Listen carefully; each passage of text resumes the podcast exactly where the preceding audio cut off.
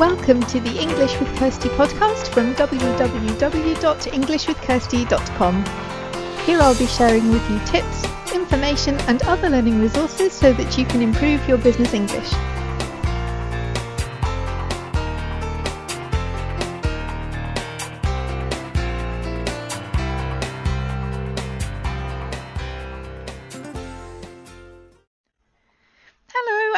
To episode 149 of the English with Kirsty podcast. And as the title says, we're going to be looking at people's message today because sometimes an email can be fine in terms of the language used, it's appropriate for the audience, the grammar is fine, there are no spelling mistakes, but sometimes it's still not a good email. And I think, particularly working with learners, people really focus on oh, did I spell everything right? Did I follow all the grammar rules? Did I make sure that everything makes sense? And of course, all these things are really important. However, um, you can still be a native speaker, for example, and write an email that just doesn't doesn't do the right thing when it reaches the recipient. And that's what I want to talk about today. Um, because although it's good to focus on these other things, it's also good to ask yourself a couple of questions, especially when you're asking someone to do something. Um, and I want to talk about an email I received last week. I don't. I'm not going to name and shame the person who sent it to me. It wasn't a learner. It was. It was another company um, who arguably should have known better. But I'm not going to give details of who they were and what they did because that's a confidential and b not really relevant.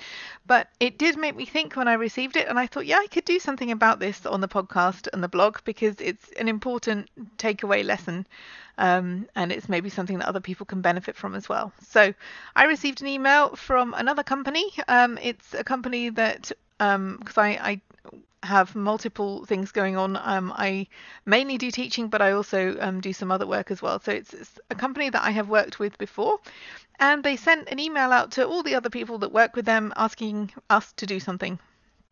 Um, and what we needed to do was clear, um, but it was quite a lot of work. And the problem was there was no, there were two key things missing from this email. So um, there was an explanation about what was going to happen, there was an explanation about what we needed to do.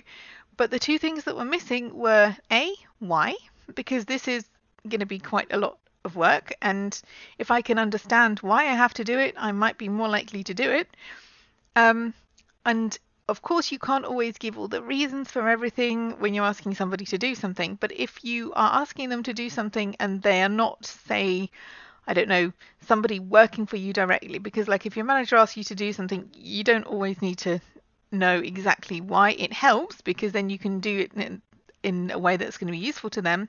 But like if I'm asking a member of staff to do something, I, I don't always need to justify all the reasons and explain why. Although I think that can help if you if you can do that. Um, but especially if you're asking somebody else in another team in your company or a completely different company, if you want them to do something, it's usually a good idea to say why. And perhaps you can't give all the details because it's confidential, um, but there's still a way that you can give it some idea as to why, you know, what the reason is. Um, not just oh this is what we're doing now so you need to do something differently because that's why why should i? I've got loads of stuff to do. So that's the first thing that was missing the why. Oh, that is my email dog if anybody heard that. I thought he'd been silenced but he hasn't. Okay so the why was missing and also the the benefits were missing. So it was clear what i needed to do but not only did i not know why i needed to do this thing i also didn't know you know what's in it for me? Because if you if you're asking someone to do something that isn't part of your um like command structure that isn't part of your team um sometimes just saying please can you do this to help me? is enough because you know people want to help each other that's fine. But sometimes if you're asking somebody to change completely change the way they work if you can't tell them why they need to do it then maybe you can tell them why it would be better. Like oh we've got this new idea of of um, changing our way of work because if we do it this way, it will save you time, or because this way it will um, be quicker, or uh, we can save money this way, or this interface that we want you to use is easier to use, and therefore it's going to be a better experience for you and or I don't know, maybe this has got a better reporting system so we can get better data from it if we do it this way. So, something about why, if you can't say why the change has to be made, maybe they lost a contract or something and you can't do that. but if you can't say why the change has to be made, then maybe say what's what's good about doing things in a new way? Because sometimes people just don't respond well to change anyway whether it's in your own company or someone else. People just see something that's different and think oh i don't like that can't do that that's not the way we've always done it. But if you can part of really good effective change management is to to get people on board and say okay i know it's going to be a bit strange for you in the beginning because we, we haven't done things this way before but if we do get used to doing it this way we will have these benefits for you specifically or for all of us. Um, so that's another thing. If you're asking somebody to do something think about these two things. Have you included the reason if necessary and the benefits um, because as well as making it clear what you want that other person to do, this the reason and the benefits are also important because they help to get people on side.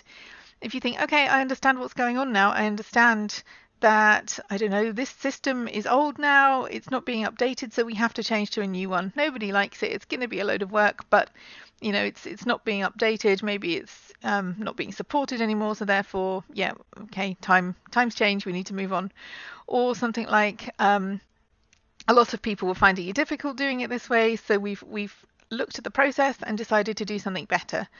Um, or or the reasons the benefits like maybe you don't know why the change is going to happen but this is this is what would be good as a result so basically these two things as well as being clear about what you want the other person to do, think about whether you need to include something about the reason and the benefits because once you've got people on side, they are more likely to do what you want them to. Because, like, sometimes a good question to think to um, consider before you send off the email is how will people feel when they read this email?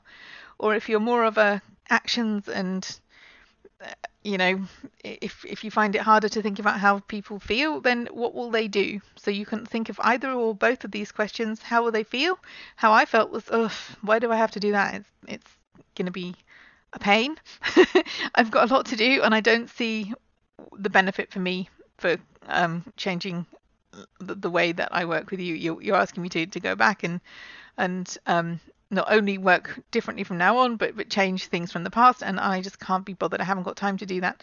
Um, what did I do? Nothing yet. Um, I may still do it and and then continue to work with this company. I may think my time is better spent not doing that and and um, working with another company looking for another company to work with. So I don't know what I'm going to do yet, but I haven't done anything immediately, which is not a good sign because as soon as people don't take action on your email, it's like it gets pushed to the back of the stack of things that they have to do.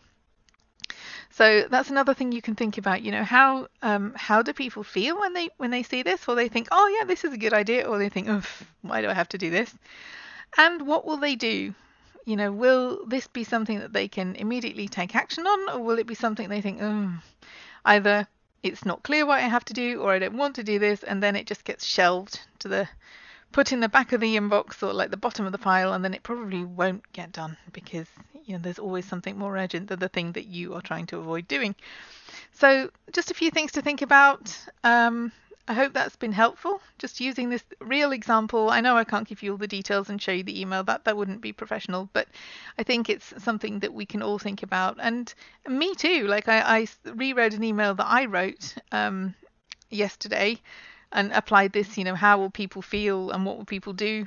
Test to it, and I thought I could have could have done better here, um, because yeah, the message was fine, but I think um, some of the language could have been a bit simpler.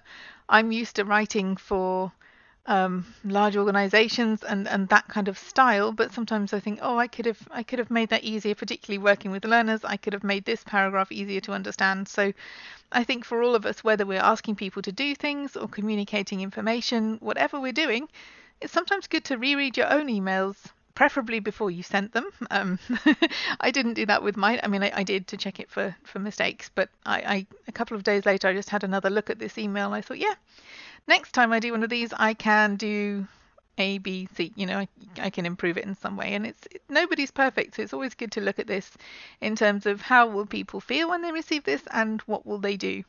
And if any of those two things are not how you want them to feel or what you want them to do, then you know there's there's room for improvement, and that's good because we never stop learning. So I hope that was useful.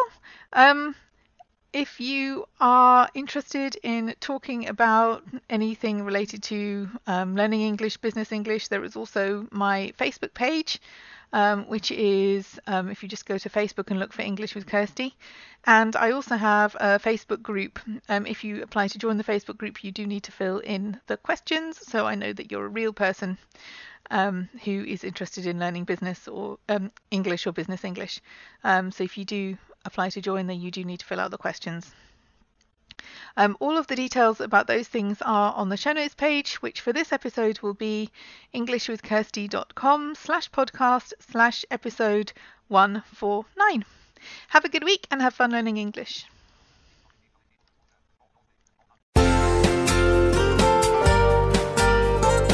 I hope you enjoyed this episode of the English with Kirsty podcast. If you have any questions or comments, my email address is kirsty at englishwithkirsty.com go to www.englishwithkirsty.com slash podcast where you'll find information about the individual episodes.